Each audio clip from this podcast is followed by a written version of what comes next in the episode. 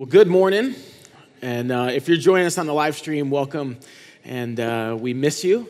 And uh, we love everybody that's here today. My name's Paul. I'm one of the pastors here. Thrilled that you are with us. We're going to continue our series in the book of John. So if you have a Bible uh, or a copy of the scriptures on your phone or, or device, uh, turn to John chapter 3. And we'll put the text up on the screen for you too so you can be following along with us. We, we've been saying, I feel like, for the past three months or so, there really is no shortage on opinion of um, people just saying, well, this is what we need. We, we need a vaccine. We need masks. We need to not wear masks. We need to vote. We need economic stimulus. We need to not go into more debt. We need to gather. We need to not gather, right? So there's been no shortage of opinion on what it is that we need. And I feel like we've been saying for the past three months no, what we need the most is we need God. That, that's what we need the most. And that's what we need the most is what only God can do. And that's what we're going to talk about this morning. Only God can bring spiritual rebirth and renewal to our hearts and to our lives and to our church and to our world. And that's the posture that we're going to take as we kind of bomb in on this conversation that Jesus has with a man named Nicodemus because Nicodemus is coming. He said, What do we what do I need the most? And Jesus says, You need me the most. And so let's, uh, let's embrace that and pray and ask God to help us this morning. God, we, um, myself especially, we, we want to take the posture, and I, and I have the, the, the picture of, of those, Jesus, that you encountered uh, who were blind or who were leprous or who had lost uh, sons or daughters, and God, they just came and they said, Have mercy. And God, there are those that you encountered in the scriptures where just with little, little, little faith, mustard seed faith, God, they just reached for you because they know that only you could provide what they needed the most. And so, God, I just want to align my heart um, with that thought and that idea this morning. And God, just confess, I just, I need you. Holy Spirit, I need you. We need you to show us from your word who you are and to remind us, some of us to, re, to be reminded, God, of who you are. There's people in this room this morning, God, who need to hear and to know for the very first time who you are and the rebirth and the renewal that you bring and you alone can bring. So, Jesus, I pray that you'd um, just make much of yourself in this moment. Would you guide me? Would you help me? Um, it's always in your name. Pray and ask these things. Amen. So let's read through John chapter 3. We're going to start in verse 1 and go all the way down to verse 21. And again, if you don't have a Bible with you, um, we're going to put the text on the screen so you can follow along. This is the word of the Lord. John chapter 3, verse 1 says this There was a Pharisee, a man named Nicodemus, who was a member of the Jewish ruling council, and he came to Jesus at night and said, Rabbi, which means teacher, we know that you're a teacher who has come from God, for no one could perform the signs that you're doing if God were not with him. And Jesus says, Very truly, some versions might say, Verily, verily, or truly, truly, I tell you, no one can see the kingdom of God unless they are born again. Nicodemus says, How can someone be born when they're old? Surely they cannot enter a second time into their mother's womb to be born. And Jesus answered, Very truly, I tell you, no one can enter the kingdom of God unless they are born of water and the Spirit. Flesh gives birth to flesh, but the Spirit gives birth to spirit. You should not be surprised at my saying, You must be born again. The wind blows wherever it pleases. You hear its sound, but you cannot tell where it comes from or where it's going. So it is with everyone born of the Spirit. How can this be? Nicodemus asked. Jesus said, You're Israel's teacher. And, and do you not understand these things? Very truly, I tell you, we speak of what we know, we testify to what we've seen, but still you people do not accept our testimony. I've spoken to you of earthly things and you do not believe. How then will you believe if I speak of heavenly things? No one has ever gone into heaven except the one who came from heaven, the Son of Man. And just as Moses lifted up the snake in the wilderness, so the Son of Man must be lifted up, that everyone who believes may have eternal life. And this is a verse most people uh, would be familiar with. John 3:16, "For God so loved the world that he gave his one and only son, that whoever believes in him shall not perish, but have eternal life. For God did not send his son into the world to condemn the world, but to save the world through him. And whoever believes in him is not condemned, but whoever does not believe stands condemned already because they have not believed in the name of God's one and only son." This is the verdict. Light has come into the world, but people love darkness instead of light because their deeds were evil. Everyone who does evil hates the light and will not come into the light for fear that their deeds will be exposed. But whoever lives by the truth comes into the light so that it may be seen plainly that what they have done has been done in the sight of God. Now, John, uh, the writer of this narrative, he's placed this story in a really strategic spot, the story with Nicodemus, because on one side we have John chapter 2, which you looked at, and there's Jesus doing these signs and miracles. He's moved into Jerusalem. And then chapter 4, which we'll get to in a couple weeks, uh, you're going to have this encounter with the woman at the well in, in, in Samaria. And in the middle, you have this person who's really torn between the evidence that he sees about Jesus uh, and, and everyone who seems to, to get get that Jesus is the Son of God. And in the middle is this kind of, he's a really thoughtful, well educated man who's wrestling deeply with the claims of Jesus. Now, this passage that I just read, it, it, there's a ton there. It's so rich, so full. I have limited time, limited smarts, so there's no way I'm going to be able to cover every single thing. So some of you might be disappointed with this, but I've made peace with that. You should too, and we'll just move on. But I want to read, so just John 3.16 in and of itself really could be its own sermon. There's an author named A.W. Tozer. Listen what he says about just one verse, John 3.16. This is really rich. He says, this text should be approached as Moses approached the burning bush in his day. It's a sacred confrontation with God. This text has come under the tremendous pressure of the triune God to such a point that it has been crystallized into a shining diamond of truth, a truth so powerful that its brilliance dazzles the believing heart. I think the essential part of the New Testament evangel is here God so loved the world. And the preacher can take that phrase, run with it from now until the return of Christ, and never run out of words to say about it. It is so highly important that this message is to be conveyed to the ends of the earth. To boil it down into familiar terms and words we can understand, I can restate this phrase by simply saying it means, I mean something to God. That God has his eyes upon me and is emotionally concerned about me. And if this simple message could rise above the confusion of the religious world, it would offer hope to those who embrace it that's a commentary on just one verse in the section that we have this morning. So, a ton here, a lot of different ways to preach this text. But what I want to do is, I want to take this conversation that Jesus has with Nicodemus and kind of follow it through and see the different statements that Nicodemus uh, makes to Jesus because he's trying to understand spiritual renewal and how that works according to Jesus. Now, what's really hopeful for us in the story of Nicodemus, and I hope that there's people in the room or people who are watching online where, where this resonates or at least where this connects to, that he's really wrestling with who Jesus is. And we're going to see him through the Gospels have multiple encounters with Jesus. And, and in this particular encounter, uh, Nicodemus, he doesn't get it. He doesn't leave this saved. So if you're uh, on a journey with Jesus and what you see in his story is a person who has legitimate questions, legitimate longings, and it's a dialogue with Jesus that really doesn't fit into this nice, neat package uh, with, with a nice, neat kind of ending here in this scene. He, he asks the kinds of questions that some of you might be asking or that some of your friends might be asking. I have a, a, a friend who was an Army Ranger sniper, and he now has a job with the CIA that he can't tell me about.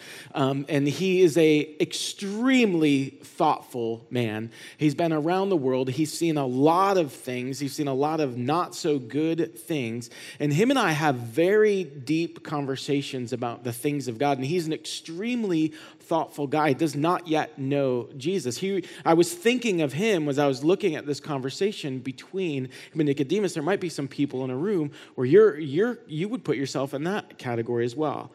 Nicodemus is a Greek name. It means victory over the people. He's a respected leader of the people. He's a, a Pharisee and a member of the Sanhedrin, which is the highest governing body of this religious sect. He's a member of the ruling elite. He's given authority over every Jew on earth, and he is in a position of incredible cultural power. He is a curious scholar. He's a devoted student of the scriptures. He's rumored to be the best teacher and theologian of his day. He's a descendant of the Maccabees. If there was ever a religious representative in Jerusalem, there's no one better than Nicodemus. And he comes at night, and the first statement that Nicodemus makes is like, You are a teacher sent from God. Look at verse 2. He says, He came to Jesus at night and he said, Rabbi, we know that you're a teacher who's come from God for no one could perform the signs that you're doing if God were not with them. And Jesus says, Very truly, I tell you, no one can see the kingdom of God unless they are born again. Now, th- that, I, that language, it might just kind of feel like language that you just heard in church. Like that's just the kind of stuff they talk about church kingdom of God, being born again and that's just like Christian circle kind of language. But in this passage, that is extremely loaded language for the first century because everybody was trying to answer this question what is the kingdom of God? How's it going to show up? And how do I get in? And there were various cultural approaches to this. The, the, the, first, there was a violent political vision. And this was the vision of the zealots. If you read through the Gospels, you'll see the, the, the zealots. They, they believed that it was their God given duty to overthrow the Romans who were currently oppressing the people of God. And they would do this by any means necessary, even sometimes acts of terrorism. And their vision was military might. That was the way that the kingdom of God was going to be ushered in. The Pharisees, of which Nicodemus is one, their approach to ushering in the kingdom of God was centered around religious might. They basically went back and they said, okay, where are the places that we failed to keep the commandments of God or failed to obey the laws of the covenant? Um, because the scriptures are very clear that if we obey those laws, then God will bless us. And they had a vision of, of a rule and reign from the scriptures. So, in order to please God, um, let's not just obey the law that God has given us, let's come up with other laws so that we can obey those too, because that will secure God's favor for us. So basically, what they did, they took a particular set of disciplines and practices that were assigned to the priests, so a, a very special kind of sect.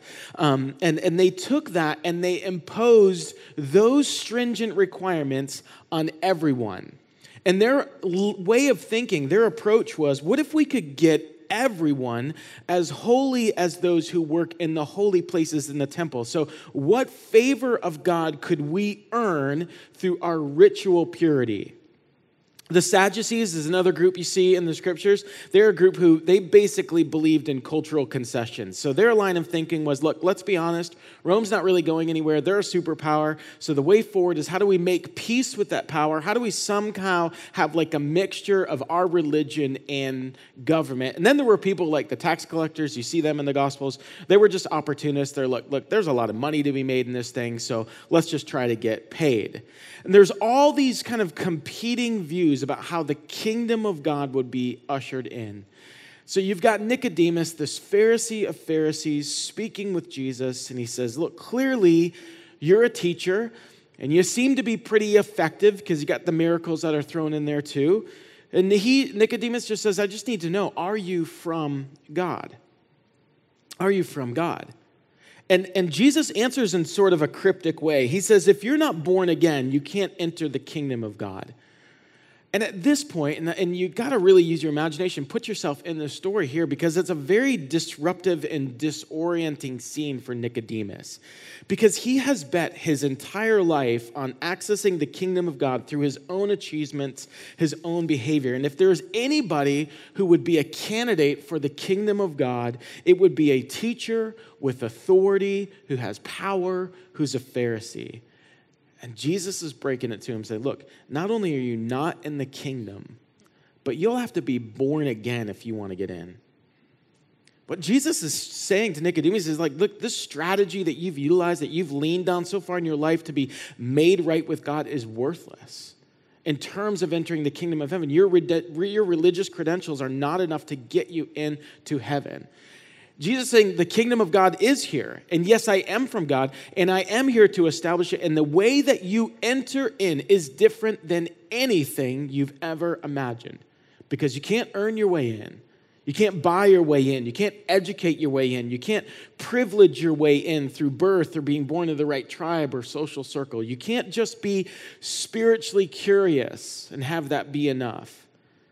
He's faced with this authority complex because so far in his life, Nicodemus has been the authority. He's been the author of his own story. And what Jesus is saying, look, I'm going to take that pen out of your hand and scrap it, and you're going to have to start over, and you're going to have to submit to a new story where you're not in control. And so this is extremely challenging for Nicodemus. And it's challenging for us today, too, because it's the starting point for entering the kingdom of God today, too. And you say, well, why does God do it that way? If, if you could earn or buy or educate your way in, how self righteous would the kingdom of God be? If it was all based on how good you could be or, or, or what you could accomplish, how self righteous would that be? And so Jesus answers the statement. He says, I am from God. And he answers it with a double amen. So if you ever hear any of us up here and we just yell out, Can I get an amen? or say amen, it's not just because we're trying to check to see if you're like awake or not, right? Amen, it comes from a Hebrew word that means it is firm. And John's one of the few authors that actually uses the double amen. And so what he's doing here, when you see very truly or truly, truly or very, very, it's amen, amen, it means it is firm, it is really firm. So when he says, Are you from God? He's saying, Oh, no, I am, I am God, is what he's saying here. And he's saying, Look, your selfish, your self righteousness is not going to work. He says, You must be born again. Uh, it's a curious phrase, and it can be translated two ways. And some commentators think that it, it actually means both ways that it can be translated because, uh, one, it could be just like it sounds. You need to be born again, which is why Nicodemus is scratching his head because he's like, that's a real biological challenge. He says, the other is that you be born from above. And what John, what John is writing here is that Jesus is really saying both. You, you need to be born a second time, and you need to be born from above. The new birth is a birth from above. If you remember in the prologue at the beginning of John, this is the point that he's trying to make. He says, Those that who receive Jesus become children of God, born not of blood, nor of the will of the flesh, nor the will of man, but of God. The new birth that Jesus is talking about is from above. That is from God. Uh, there's a writer, J.C. Ryle, says this. He says, It is a thorough change of heart, will, and character. It's a resurrection. It is a new creation. It's a passing from death to life. It's the implanting in our dead hearts a new principle from above.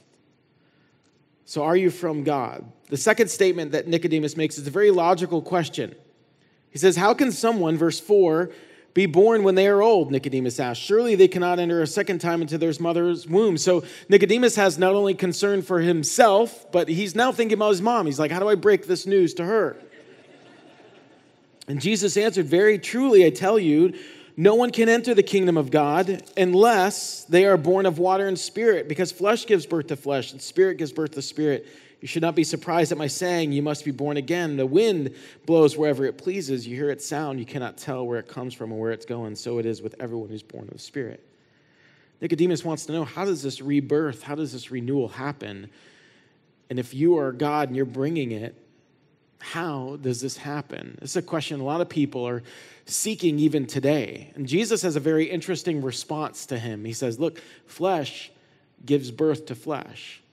In other words, what he's saying to Nicodemus and what he's saying to us today is he's saying, whatever you do in your own effort, all it will produce is more of your own effort, but it won't save you.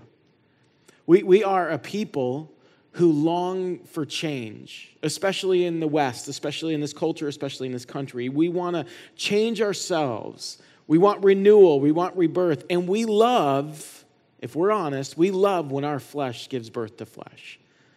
But that's not rebirth, that's reinvention. If, if you do a quick Google search on how to reinvent yourself, you'll find countless articles and videos and books on the subject. And here's just some of the highlights. If you're looking how to reinvent yourself, you start by saying no to negative people. You get a mentor, explore new opportunities, start a new career, build a personal brand on social media. That's Tim Mon's personal favorite there. and we love stories of people who reinvent ourselves. When an Austrian immigrant bodybuilder can come to this country and become a Hollywood blockbuster actor who can then become the 38th governor of California. We love that story. There are sex changes to reinvent your gender. People change their names or their spouses. We change jobs, we change locations. We have a fundamental desire in ourselves to change our future, to become our true selves. And we all feel that. But Jesus says, look, the flesh will always give birth to flesh, meaning no matter what external changes you make about yourself, it's still you. Deep, under, deep underneath, it's still your heart, it's still your spirit that's sick. And the vision that Jesus is bringing and sharing with Nicodemus, he's like, it's not flesh giving birth to flesh. It's that the Spirit would give birth to the Spirit. And he says it's through water and Spirit. And Jesus is saying when the kingdom of God comes, it's not about external righteousness, it's, it's an internal renewal. And he's pointing, he's pointing Nicodemus to this passage in Ezekiel 36 and 37. You don't have to turn there, but if you take notes, you can just write this passage down. But Ezekiel's a prophet God is speaking to him, and he says this. He says in, in, Ezekiel 36, he's like, I will sprinkle clean water on you, and you will be clean. I will cleanse you from all your impurities and from all your idols. I will give you a new heart and put a new spirit in you. I will remove from your heart of stone and give you a heart of flesh, and I'll put my spirit in you and move you to follow my decrees and be careful to keep my laws. And, and Jesus' name, Nicodemus, you should know this. You're a scholar of the law. You know the Old Testament. You, you should know this. He's saying you could do all sorts of things to try to begin again and to try to bring renewal, but really what matters is what happens in your heart, and you can't give yourself a new heart. Only God can do that. Only the reanimating Spirit of God in your life can bring new life. In Ezekiel chapter 37, I won't read the whole thing, but there's this really cool scene. Again, the prophet Ezekiel gets a vision from God. He takes him to this valley, and it's a valley that's full of all these dry bones. And he says to Ezekiel, "He Can these bones live? And Ezekiel says, God, only you know that. And then, he, and then God says to the prophet, He says, Speak a prophetic message to these bones and say, Dry bones, listen to the word of the Lord. This is what the sovereign Lord says Look, I'm going to put breath into you blow wind, blow breath into you and make you live again. I will put flesh and muscles on you and cover with skin, and I will put breath into you, and you'll come to life, and then you'll know that I'm God. And so Ezekiel does that, and he says, I watched when muscles and flesh formed over the bones and skin covered their bodies, but they still had no breath. And he says, Speak to the four winds, O breath from the four winds, breathe into these dead bodies so they live again. Ezekiel does it, and they come to life and they stand up this great army. Got to read your Bible, there's some amazing stuff in there. And this is the rebirth that a teacher like Nicodemus should know that involves the cleansing from sin as by water, giving us a new and righteous standing from God, and the transformation of, of our heart by God's Spirit, giving us new life to live for God. That's what the new birth is all about. It's not about an external reinvention, it's about internal rebirth. That's what Jesus is trying to connect for Nicodemus and for us today. And Jesus says it's like the wind. You can't see it. You can't manufacture where it comes from, but you experience the work of the Holy Spirit. And he's saying, just, that, just like you had no part in your physical birth, our spiritual birth is not our own doing. It's the work of God in your heart. R.C. Sproul says it this way is if, if you have in your heart today any affection for Christ at all, it is because God the Holy Spirit, in His sweetness, in His power, in His mercy, and in His grace, I love this picture here, has been to the cemetery of your soul and has raised you from the dead. Spiritual renewal comes from regeneration. The third and last statement, and we're going to track with Nicodemus, he says in verse 9 very simply, How can this be? How does this, how does this happen? Look at verse 10. He says, you're, you're Israel's teacher, and you don't understand these things. Very truly, I tell you, we speak of what we know, we testify what we've seen, but still you people don't accept our testimony. I've spoken to you of earthly things you don't believe. How then will you believe if I speak of heavenly things? No one's ever gone into heaven except the one who came from heaven, the Son of Man. Just as Moses lifted up the snake in the wilderness, so the Son of Man must be lifted up, that everyone who believes may have eternal life in him. So, so, Nicodemus is facing two challenges in this particular moment in this conversation. The first is intellectual, because he acknowledges Jesus. He's like, this, is this guy's a good teacher. This guy's good. But I don't believe that he's God. And so Jesus starts to talk to Nicodemus as if he is God, and Nicodemus is like, I don't get it. The second part is spiritual because he has to admit to himself at this point, particularly based on what he's asking, that he's outside of God's program for salvation. And Jesus is saying, Look, everything that you've done to try to achieve salvation that, that, that you've tried to do on your own uh, uh, achievements, Jesus is saying, look, that's got to be dealt with. He says, I'm the only one that's come down from heaven. I'm the bread of God to give life to the world. They, they had a vision, Nicodemus had a vision of climbing to heaven. And Jesus says, You're never going to get there that way. You couldn't make it to me, so I had to come to you. And not to be rude, Nicodemus, but all your efforts of trying to climb up to me, those things are useless.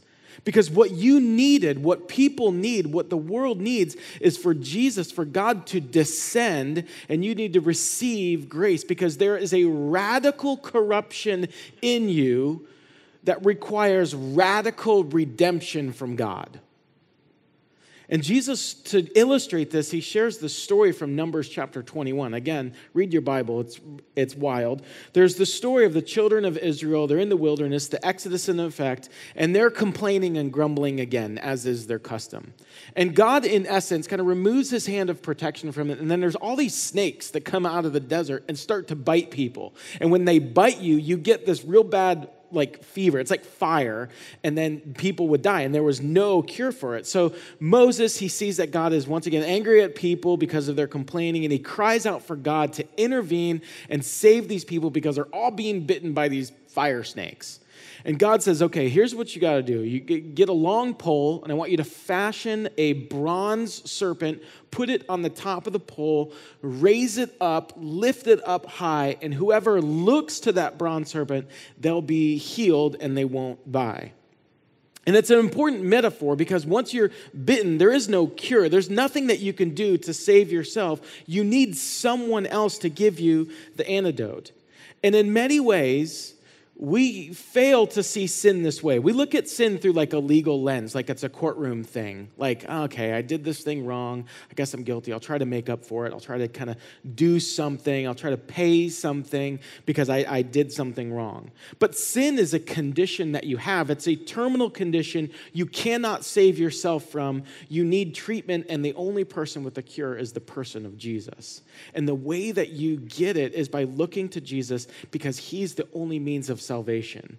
And Jesus is telling the story here to Nicodemus, and he says, Look, just like the serpent was lifted up in Numbers 21, so must the Son of Man be lifted up. Jesus is saying, So must I be lifted up. And, and lifted up ultimately is pointing to the crucifixion of Jesus, where Jesus will be sacrificed one time for all time for the sins of those who would believe. Romans chapter 5 speaks of this. He says, Look, Paul's writing, he says, You see, at just the right time, when we were still powerless, Christ died for the ungodly.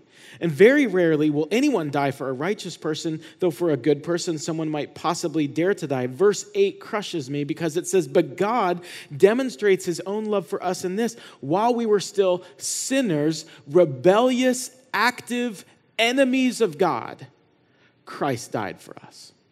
Since we've now been justified by his blood, how much more shall we be saved from God's wrath through him? For if while we were God's enemies, we were reconciled, that is, put back together to him through the death of his son, how much more, having been reconciled, shall we be saved through his life? How do you access that? Paul says in Romans 10 if you declare with your mouth that Jesus is Lord and believe in your heart that God raised him from the dead, you'll be saved. Jesus is saying, if you look to me, if you trust in me, your sin will be taken away. The antidote, your salvation will be given to you. The problem that we have with this is that this takes all the authority and all the power and all the control away from us because all you can do in this setup is surrender. And we don't like that. There's one commentary, he talks about this scene in Numbers 21. He says, if this had happened in a modern day, this is how we would have approached this problem. First of all, we need to define the reality that we have a snake problem. So, the number one thing I'd like to do is assign a group of people who are going to do some research on serpents and why they're coming out. The second team is going to work to try to eradicate and kill the serpents. The third team will be working on some medical practices to develop a vaccine. I have another group of people who are going to be working on some psychological cures and techniques like pretending snakes don't exist. And then we're going to pass some legislation, some laws, and some rules that are anti serpent laws that we can have here in our community. But none of those things work. Because the only thing that works is lift your eyes to Jesus. Look at the cross and see what he's done on your behalf. Because Jesus brings new birth only when our infected natures are taken on him. He bears the venom of sin and imparts to us a new life through faith by grace. We trust in him. And that's not a love that we earn, it's a love we receive. John 3 16, for God so loved the world, he gave his only son that whoever believes in him should not perish but have eternal life. For God did not send his Son into the world to condemn the world, but to save the world through him. That whoever believes in him is not condemned, but whoever does not believe stands condemned already because they have not believed in the name of God's one and only Son what Jesus, what John is saying there about Jesus is that the love of God is a love that gives and a love that sends. And what separates Christianity from every other religion in the world is that our God has not only declared his love for us, but he's demonstrated our love for us. And the Bible says he loved the world, and to the extent that he gave his one and only Son. Because Christianity, following Jesus, is a, is, a, is a religion, it's a way of life of revealed and proved love on Friday morning, I, I took my kids to breakfast and uh, we were having chocolate chip pancakes and bacon, which, by the way, is the greatest way to talk about the Bible over chocolate chip pancakes and bacon. And I asked them, I just said, hey, I'm, I'm teaching um, John 3.16. You guys know that verse. Uh, shout out to children's ministry. They all knew it. My son even had motions to it. So I thought that's pretty awesome. Uh, and so we, we were talking about that. I said, I'm teaching that. My one daughter said, well, don't make it boring. I said, okay, I'll try not to. Um, my daughter Vera, I said, What do you think people should know about John 3:16? And she said, It must have really broke God's heart to send his only son. He only has one kid. He sent his only kid. It must have broke his heart. But then she said, It must have really made him smile to know that by doing that, he'd get a whole bunch of other kids. And she said it must have made him really happy when he got to raise him up from the dead again. I said, Yeah, I, I bet it did make him really happy. What is she describing? She's describing love. One pastor has said of this passage, he said, one can only enter the kingdom through belief in the saving work that the Son came to do, a mission that was a consequence of the love of the Father, a love that gives and sends fully and freely to save and to redeem.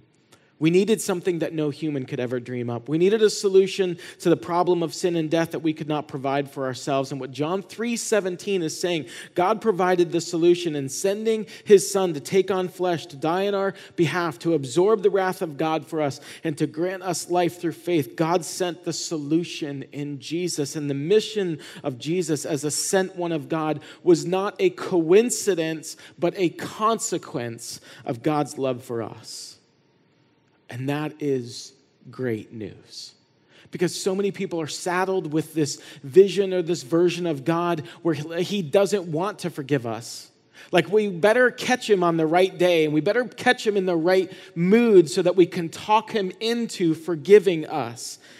But this passage makes it very clear because Jesus came to bring total clarity about what God is like and what He's about and what He's doing in the world. And Jesus says, I'm here to save the world not to condemn the world, and I'm doing this because of the Father's love, because of God's love. Jesus saying, Look, I am from God. The gift of rebirth, of spiritual regeneration comes from me. You just have to receive it. So we close with this. I have no idea what time I'm supposed to be done, but right now we're, we're done. Okay, so for those of us who've been reborn, for those of us who've experienced the spiritual renewal and rebirth, what does this mean for us?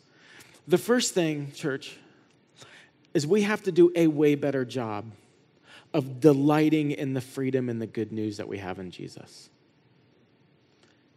Because we don't look like a people who are celebrating living in this new covenant of freedom. Not all of you, but many of you. We just get so used to having eternal life and our sins forgiven. We just get so used to being sons and daughters of God. We just get so used to having our name written in the Lamb's book of life. We just get so used to having the Holy Spirit of God in us, having access to Holy Creator, infinite God. We're used to it, but we need to delight in it. Here's a question Has anyone recently asked you why you have so much joy and so much peace in the midst of this crazy world that we're in? Has anybody asked you that question? We need to delight in what in the good news. Second, we have to prioritize spiritual renewal. Dallas Willard is the author. He says this, this is a long quote, but it's good. He says, The revolution of Jesus is first and always a revolution of the human heart. His revolution does not proceed through the means of social institutions and laws, the outer forms of our existence, intending that these would then impose a good order of life upon people who come into their power.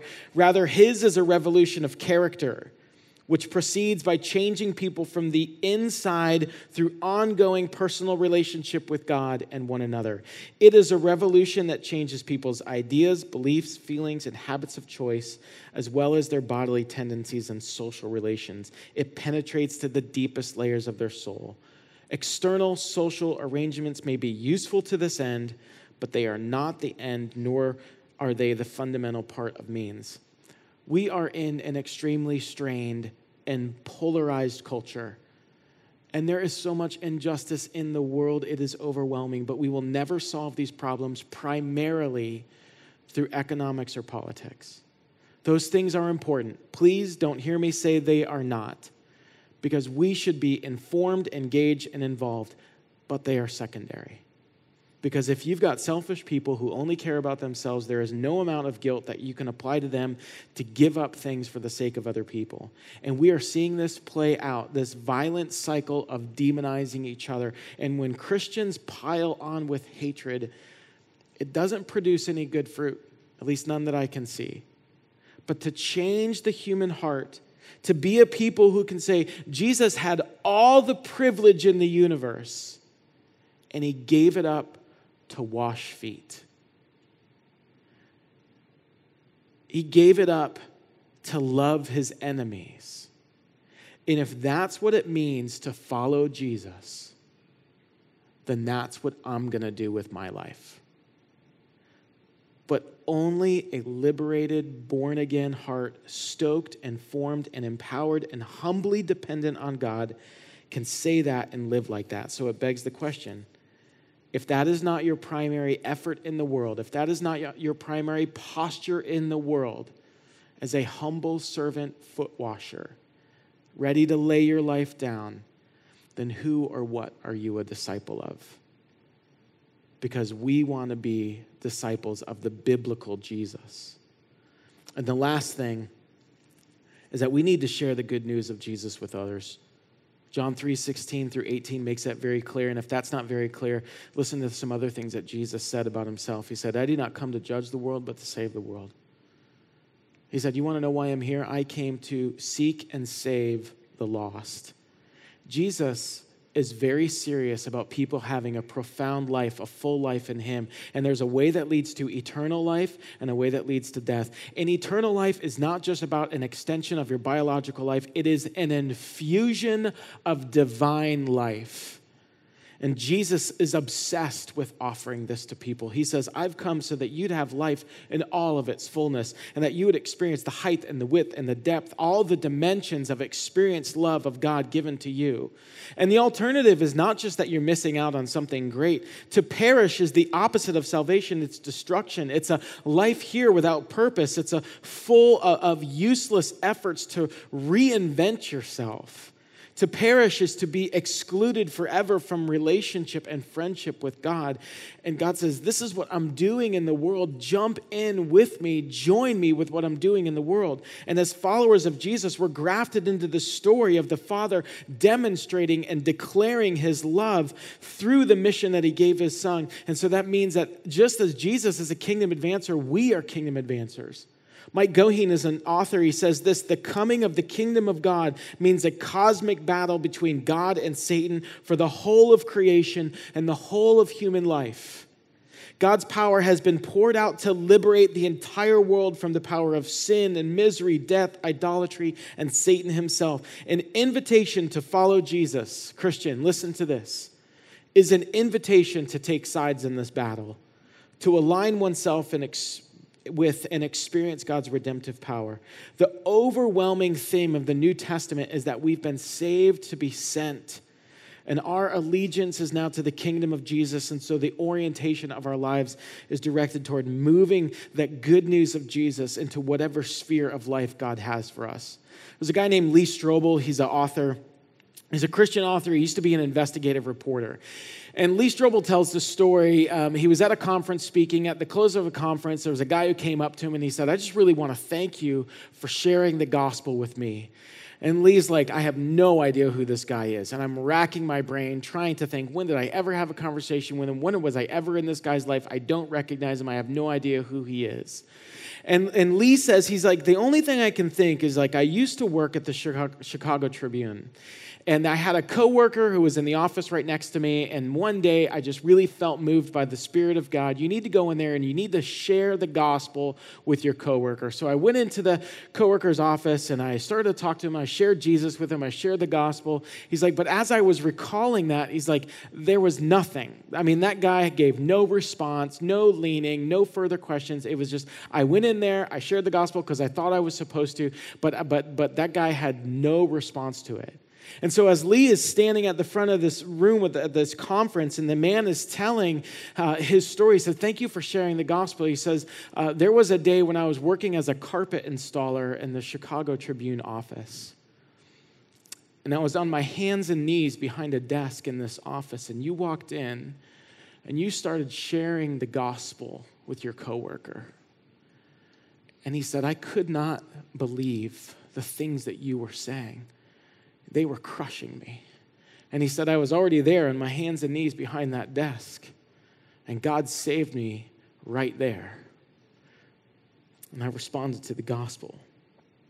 You see, in the Bible, Christians are primarily armed with three things the gospel of Jesus, their own story of salvation, and the Spirit of God. And so, if you're a Jesus follower today, you have everything you need to be an effective and faithful witness for the gospel of Jesus Christ. Jesus says this, and we're done.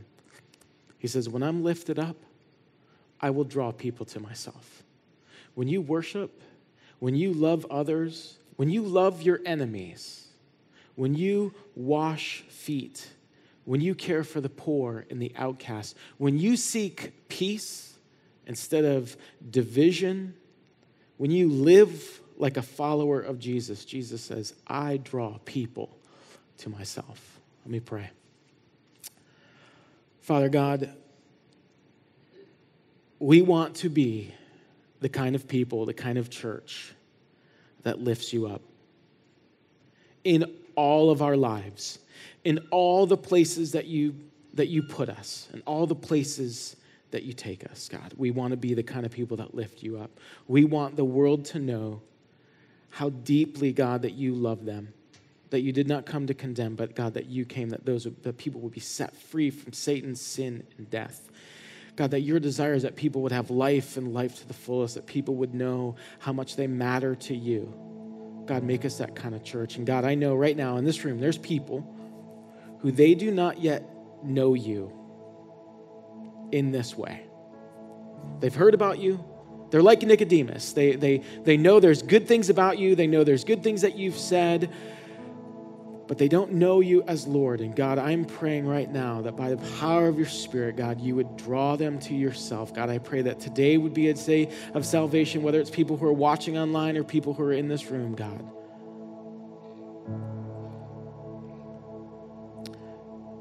if you just just keep your head bowed and your eyes closed and there's nothing sacred about that posture i just i i want to believe that there's people in this room that really are wrestling with who god is and we're going to transition in this moment of communion but first i just want to talk to those people the new birth that Jesus is talking about is not just something to be explained, it's not just something for a sermon, it's something to be experienced.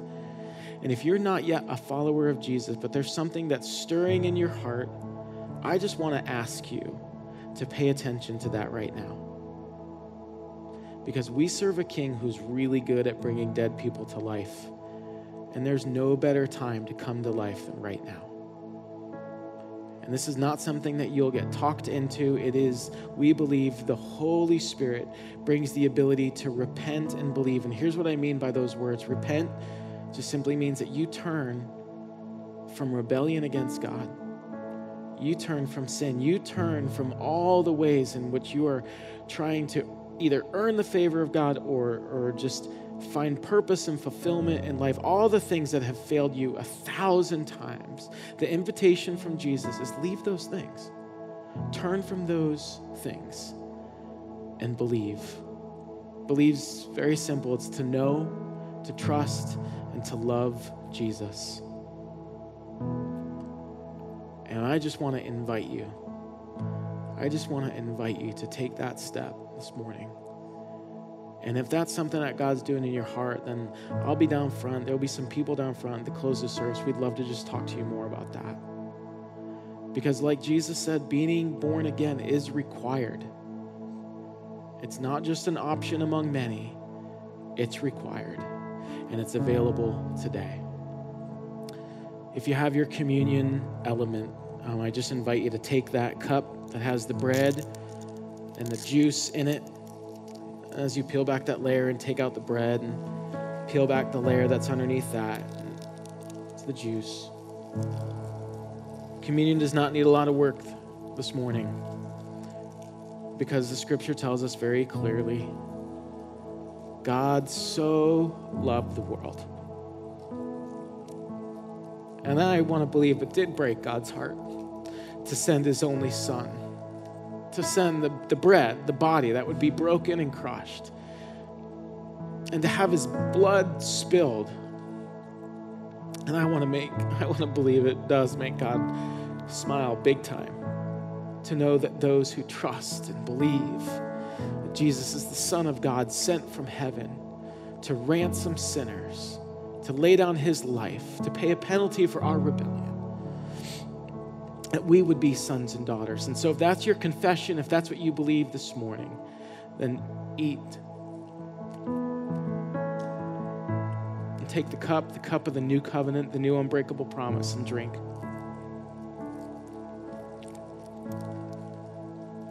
That truth gives us much to sing about, right? So let's stand and do that now.